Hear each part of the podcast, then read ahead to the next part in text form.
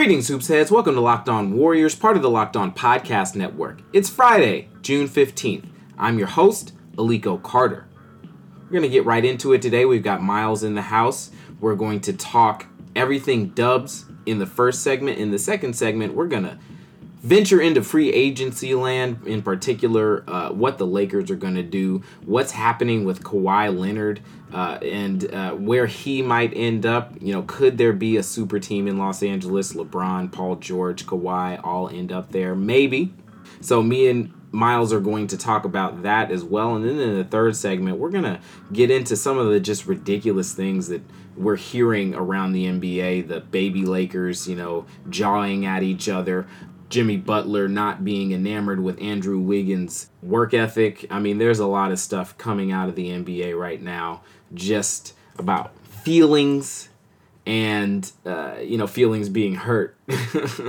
At first, I want to talk to you about this podcast because you can get it almost everywhere. iTunes, iOS, Google Play, Spotify, and LockedOnWarriors.com, as well as LockedOnSports.com. Make sure you bookmark those pages. Locked On NBA Network is doing a mock draft. Make sure you check it out. Locked On NBA every single day.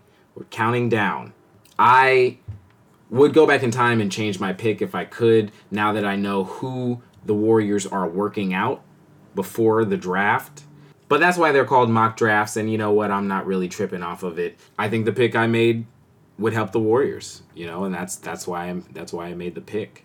Anyway, listen to that show. You can find my written media on Forbes.com. I've also been featured on BleacherReport.com as a credentialed reporter following the Warriors. You can check out my credentials on LinkedIn, Aliko Carter, and catch me on Twitter at Kogitare, Kogitare, and at Locked On Dubs. I tweet from both accounts. We're also on Facebook. We're everywhere. Locked On NBA Net and Locked On Dubs on Facebook. Check us out. Let's get right to it. Welcome back to the show, Miles. How you doing? I'm all right. I'm just, I'm ready for the weekend, and these rumors are starting to get ridiculous. I mean, I just don't know how the Warriors are supposed to add another superstar without breaking up their core, and if they're willing to break up their core, you know, what does that do to the team, to the chemistry, everything like that? There's just all these scenarios flying around, and I don't really know what to make of them or to even just give them the time of day until free agency has actually, like, started, you know? Which is July 1st, right? July 1st, yes. And the draft is what, next Thursday? Yep, it's next Thursday. Yeah, so draft coming up, Warriors with the number 28 pick. As I told you, the Locked On NBA podcast is doing a mock draft, so definitely go check that out. But the Warriors also worked out some people, like LiAngelo Ball, who says he's open to a stint in the D-League if it means playing with the Warriors, so...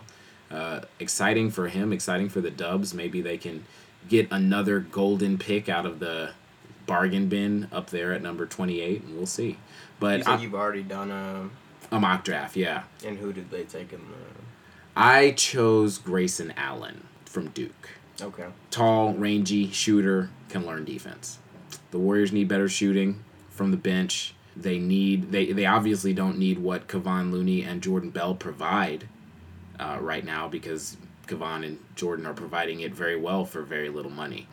But what they do need is a potential replacement for Nick Young, somebody who can make more three-pointers than Caspi did and still play really solid defense. Obviously, Caspi brought a lot to the table, but, you know, the Warriors are looking to drive and kick, to swing the ball around the horn and find open shooters in the corner. And Caspi just wasn't ready to come and shoot, so... You know. Is that around where Allen is projected to fall on boards, or he might be a little bit of a reach at 28? I just felt like for what the Warriors are looking for, Allen was the guy. But they're working out some guards. They're working out some forwards, anywhere from 6'3" to 6'8" right now. And I went into who they invited to their training camp, to their workout yesterday, so I won't rehash that. But they're keeping their options open, which is pretty cool. But I don't want to spend too much time on the draft. Obviously, the Warriors, you know, have made the draft important over the last few years, even though they haven't had picks, or they've had very low picks, excuse me.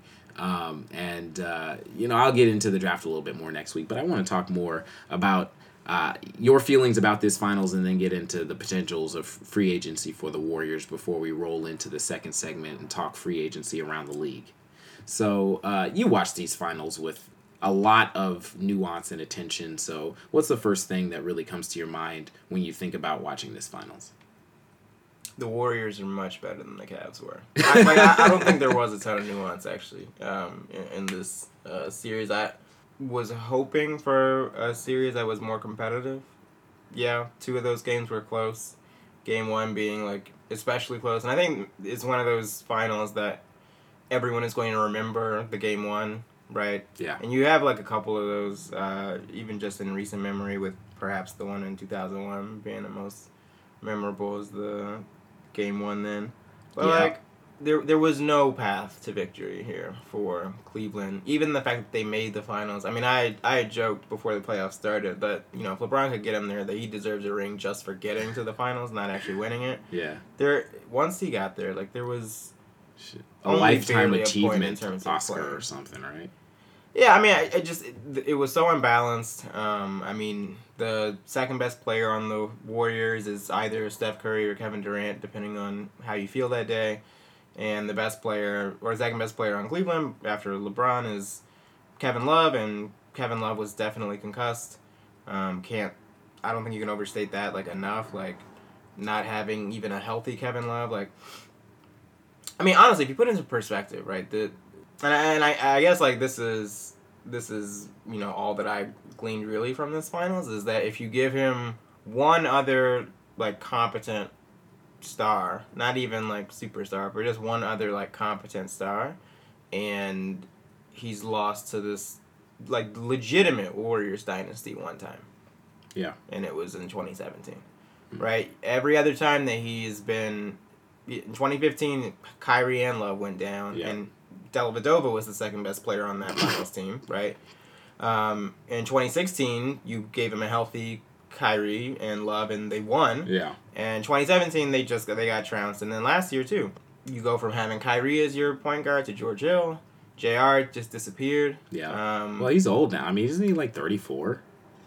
I mean, yeah, but yeah. you can be... It doesn't take away your ability to shoot. To put the ball in the basket yeah. wide open, right? Yeah. I think Korver went, like, 1 for 16 yeah, he was in the finals. Like, I mean, it was, can LeBron beat one of the best teams ever by himself? And the answer was, of course, no. No, of course, no. And now LeBron has a decision to make. We'll get to that in the second segment. But the Warriors also have decisions to make. Draymond Green... reportedly, according to Chris Haynes of ESPN, expected to reject his contract extension. He's eligible for about 3 years, $72 million. But if he makes an All-NBA team next year, wins DPOY or MVP, he's eligible for the summer after that to sign a 5-year, up to $226 million supermax. That would be... By the way, $25 million more than Stephen Curry's supermax that he signed last summer. If the Warriors do decide to give Kevin Durant all the money, then there's no room for Draymond. You know, so there's questions to be answered here, especially as it relates to Draymond and Klay Thompson, who may be hesitant to sign a bargain bin extension as well. So there's some decisions to be made. As of right now, the core four and Andre can hang for the next season. But the season after that, I don't know. We'll see. And they're talking about Kawhi. They're talking about Anthony Davis. Just like, how can we improve our team in this way and that way? And just, I don't know if I'm ready to let go of the team I have yet, you know? But what are your thoughts on whether or not the Warriors... are ready to make a sweeping change, or should they just kind of take the good that they have and roll with it? Yeah, I mean, I don't think that they will do anything outside of... I think they'll poach Ariza from the Rockets. Yep. And, you know, I think they might, you know, take a flyer on somebody like Bellinelli or something. And, oh, God, I would love having Budenudi back on my team. And you know, maybe either do something with that. I wouldn't be surprised if they, like, tried to move that pick they have this year. But, you know, outside of, like, fortifying the reserves and getting younger, which is something that Curry has stressed would be a priority this offseason is making sure that that team is younger, such that you don't really have to rely on vets like Pachulia and West, but your vets are Steph Curry and Kevin Durant, which is a nice luxury to have. Pachulia and West are so cheap, though, and they do specific things so well. But and they're so old, so they're very old. The cheap money that you're spending on that could be spent, you know, like, not saying that you could do this now, but on someone with the athleticism more of a Nerlens Noel than a Zaza Pachulia, right? Yeah. Which I think is the point, right? And that's why you saw guys like Bell and Looney get minutes, like, you know, later and later into the playoffs, because you just couldn't go to Pachulia after a while, right? Like, despite the fact that you started like 55 straight games or something like that, yeah. Then McGee started getting the starts, and McGee played well in the finals. So I'll give him that. 2-time NBA champion JaVale McGee. But he was somebody else, too. He started round 1 against the Spurs, and he started round 3 against the Rockets, but, like, basically, like, didn't that middle series? Nope. No, he did not. It was a lot of Looney time and the Hamptons 5. But, I mean, I don't think that they necessarily need to do anything. I think the Draymond Green thing is complicated, but I think on the bright side, that means you get contract year Draymond Green, right? All of those things that you just stipulated, like, he has to prove that he could play for. Yeah. Or actually just, you know, go out and do. So an activated Draymond Green, like, even if you do, like, you know, worst case scenario, you have to let him go. Like, that's probably another title for you guys, like, next year, right? Yeah, being honest. Yeah, exactly. And then, you know, he can ride off into the sunset in a different place. This is a deal that would pay him nearly $50 million when he's 35 years old. So... And then, like, you know, part of the reason that Danny Ainge has been getting, like, the credit that he has been getting the last several months, and I think it's deserved, is that because of the way this is set up, like, the only people that can really afford to build attachments without anything bad happening are fans, right? Like, ask Isaiah Thomas, like, what it is to be, like, attached to any of these organizations, right? Like, or... Conversely, like, ask Danny Ainge, right? Like, and not even to make it, like, malicious on that front, right? But we were just talking about the Spurs, right? Like, everybody in this, like, has a vested interest to do, like, what is best for them, like, individually as people. I think it's great that Draymond is, like, you know, it doesn't make any sense for him to just for the good of Bob Myers and Peter Guber, I'm gonna sacrifice millions of dollars such that we could maybe win another title. Like, he still has to go out there and actually do the work, right? It's not even like once he takes that, you know, extra $30 million. It's not like you start off next year up 10 games in the West or whatever, right? Like, Draymond has to go out there and do it. And on the other side, too, like, I mean, I don't know. Like, look at the position that the Spurs are in right now, like, where you have literally your building block, the franchise, they were chips in all on Kawhi, and that Finals MVP totally blown up. Yeah. So this is what Green told Chris Haynes at ESPN. I took less so we could go after KD. I'm a student of this game, and I studied the business side of it and the numbers where some people don't. They leave it up to their agent to do it. I was like, all right, Draymond, I see you getting all learned and stuff. But what do you mean? So he's saying he studied what? He studied that he did. I don't know. I guess the collective bargaining agreement. And that told him that he doesn't have to leave money on the table? I think if you left that up to your agent, hopefully if you had a decent enough agent, they would say... You don't have to take less money, right? Because they're not incentivized to take less money on your contract, right? They're your agent. Yeah, I guess that's true. I don't know if he was taking a dig at other people's agents or if he was just, you know, I mean, no, he's a guy that... Maybe he's just talking smack. Keep going, I'm sorry. Yeah, but we have to take a quick break because we've been talking forever, so we'll be back on the other side. I want to start with Kawhi Leonard. Doesn't want to stay in San Antonio anymore. That's, again, according to Chris Haynes. And the Lakers... are now, like, skyrocketing title favorites, which is kind of ridiculous. Kawhi is from Riverside County in California, Southern California, grew up probably watching the Lakers. I'm assuming he did. I don't think he grew up watching the Clippers. Conventional wisdom says he's going to Los Angeles, though Ian Begley reported that some people close to Kawhi want him to consider going to New York as well. But it seems like the Lakers are option numero uno. They have all the space. They've cleared out 2 max slots, and they could probably create another one with some clever trading in the future. So people are talking LeBron, Paul George, and Kawhi Leonard in LA. You asked me earlier, could that team beat the Warriors? I said yes, and I'll get into a little bit more about what I mean by that, because, you know, I do think they could.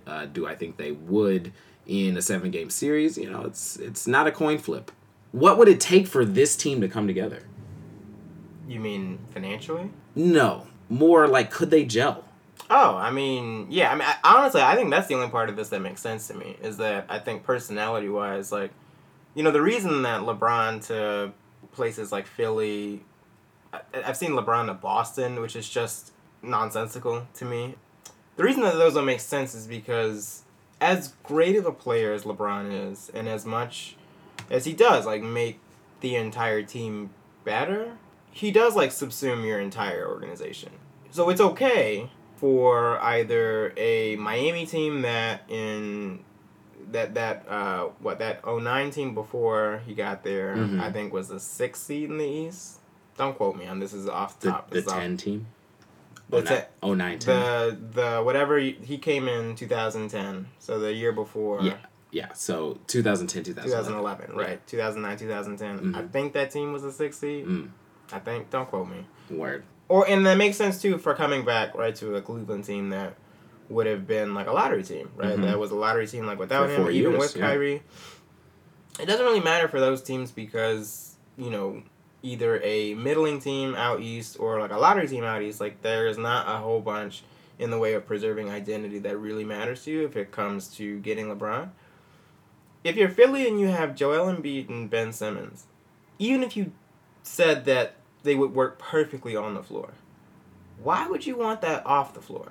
Mm. Right? Like, why, like, what about everything we know about LeBron and everything we know about Joel Embiid or Ben Simmons even, just the three of those, what makes us think that would work? Similarly, if Kyrie had spent all this time trying to get away from LeBron, right? Like, what makes us think that that would be able to gel? I think the only thing about this that works is that both these guys, Paul George and Kawhi, like, are definitely superstars, right?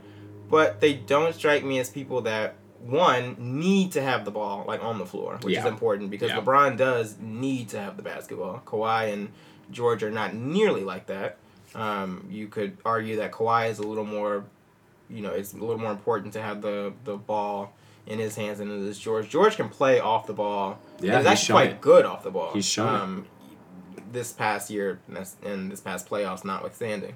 I think that's the only part about this that does work. I don't see, like, roster construction-wise, even if you were to get those three guys, and even if you were to get those guys and keep Lonzo, which I think is the best that they'd be able to do, right? I don't see any scenario where they're able to keep Kuzma and or Ingram either, right? Because the thing is, you have these two slots. You're signing George and LeBron, and you're trading for Kawhi, right? That's the way that it would have to be done, or at least that's the way that I can see Kuzma and silver and black.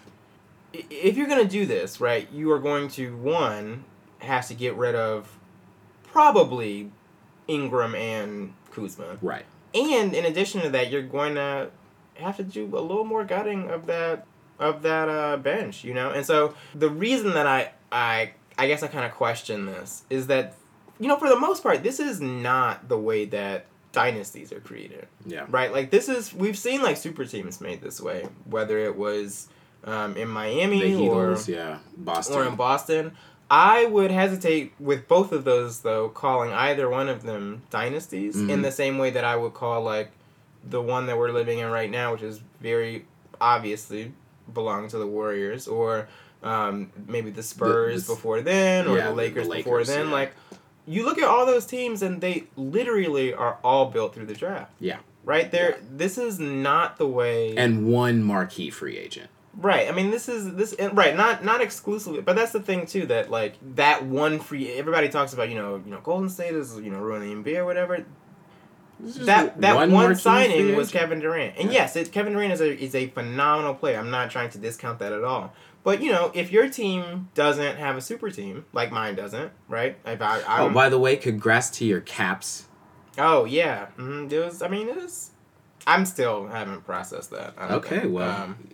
But, you know, if your team doesn't have a super team, you know, blame them for Steph Curry went seventh in the draft, right? Like, and that is the least egregious of the examples when you compare him next to Klay and Draymond. Ask Draymond how many people passed on him. He knows. Right? He knows all of them. He knows. Right? So if your team, if you're upset that, you know, they don't have a Klay Thompson, they didn't want those guys. Yeah. Right? Like, I think the Wolves passed on Steph twice. They sure did, like, right before him. So it's like, look, this team is really good.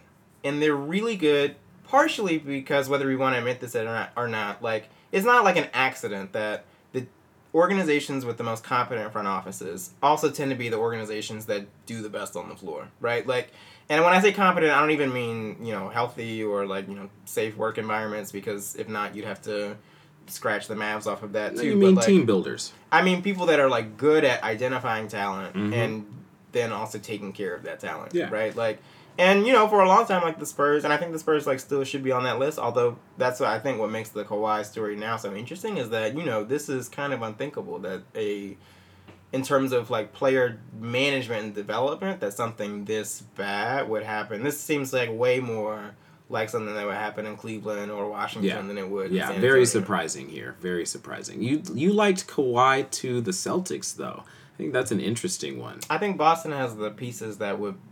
I think they could put together a more enticing package than what LA could, because I think that package would have to include Jaylen Brown, and really it would probably have to include Jaylen Brown and, like, Rozier and Marcus Morris and some picks.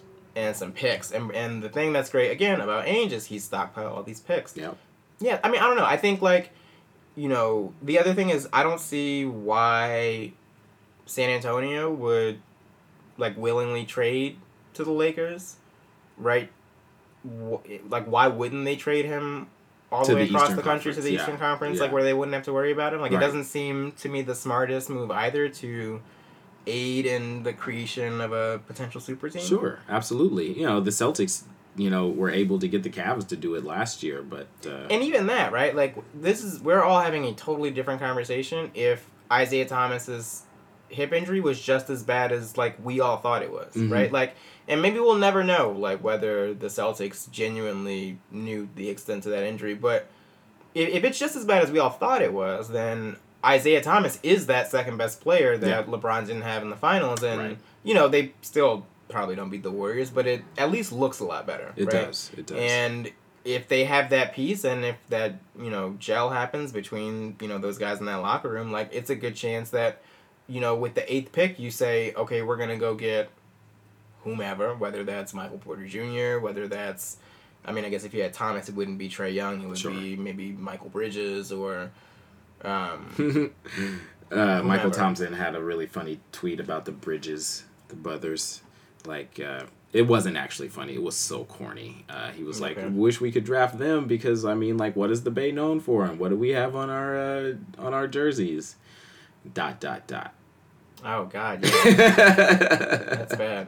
It's really bad. You know, but I think everything is a lot different if Isaiah pans out in a way that he just didn't. Sure. I'm not even sure that I could compare that Cleveland Cavs deal, or the Cavs Celtics deal to the Spurs potentially giving up Kawhi to the Lakers. And again, Kawhi to the Lakers so that he could join up with LeBron and Paul George. And the best piece you get back is Ingram, I guess. If Ingram pans out. Yeah. No, you're making so much sense right now. We do have to take a quick break, though. We'll be back in a second. All right, let's continue this conversation. You're so right that it doesn't make any sense for the Spurs to trade Kawhi to a Western Conference rival, particularly one that could build something that could, you know, challenge the Warriors for supremacy in the West for the next however many years. I mean, LeBron is 33. In 5 years, he'll be 38. Will he be scoring 25, getting 8 and 8 when he's 38 years old? Probably not. But at the same time, we didn't think he'd be doing it after 10 years. Yeah, we didn't. And, I mean, look at Serena Williams, you know, like Roger Federer. You've got people out there who are changing minds about how youthful you need to be a champion in sports. And LeBron is definitely one of those people. I just don't see LeBron wearing purple and gold. It would be weird to me to see him in those colors, and because of that, I kind of want him to not choose the Lakers, even though for some people it makes the most sense for him to do so. He's got two homes there. His son. Can I ask why that's a consideration? I don't know. These are literal multimillionaires. Like, exactly. Lots of them live in Los Angeles. Exactly. But the one key though is that his son is he's about to play basketball at some fancy schmancy school in LA. So okay, but again, they're millionaires. Right? So like, it's not as though, oh no, I'm LeBron James, and unless my family lives in... I mean, he's traveling around the country all year anyway. Like, what difference does it make? Yeah. I don't know. I'd have to ask LeBron, you know? LeBron's family could live in LA or Cleveland or Miami. If I were a basketball player, I would want to come home to my family. I feel as though... I mean, sure, that home might just be like a different place. No. What I'm saying is when I get home from a road trip, I want to see my goddamn family, you know? Right. I'm just saying, why does it mean that you have to... I guess, right. You couldn't go home, right? The team plane goes to Cleveland. You couldn't then get on another plane and go to LA. But right. I think outside of something really egregious like that, like, I don't get the idea that, oh, well, you know... They've been looking at private schools in LA, and so he's got to pick the Lakers or the Clippers. Like, they have choices. They have the means and like options and resources available to them. It doesn't to me make a lot of sense for this person who can have his kid literally be taught by whomever he wants in whatever situation he wants in any context. Right? Like, no, that's not how he's picking teams. Yeah, that's just. I mean, I'm sure, of course, it factors in a little bit, right? Like, I don't think you're gonna go somewhere where, you know, your wife and kids just are like, we do not want to be there. But I mean, outside of that, like, it has been fascinating to see how many people will be like, oh, well, you know, or like, he bought a home there 3 years ago. Like, yeah. And you know, that's really what I was getting at, is like this kind of, for me, this feeling that LeBron just doesn't belong in a Lakers uniform. Like, maybe he feels that too. And that is I hope he feels that too. And that's one of the things that's driving his decision, you know, the way... Now, what does belong mean? What is who belongs to be in which of these uniforms? Yeah, the perception of him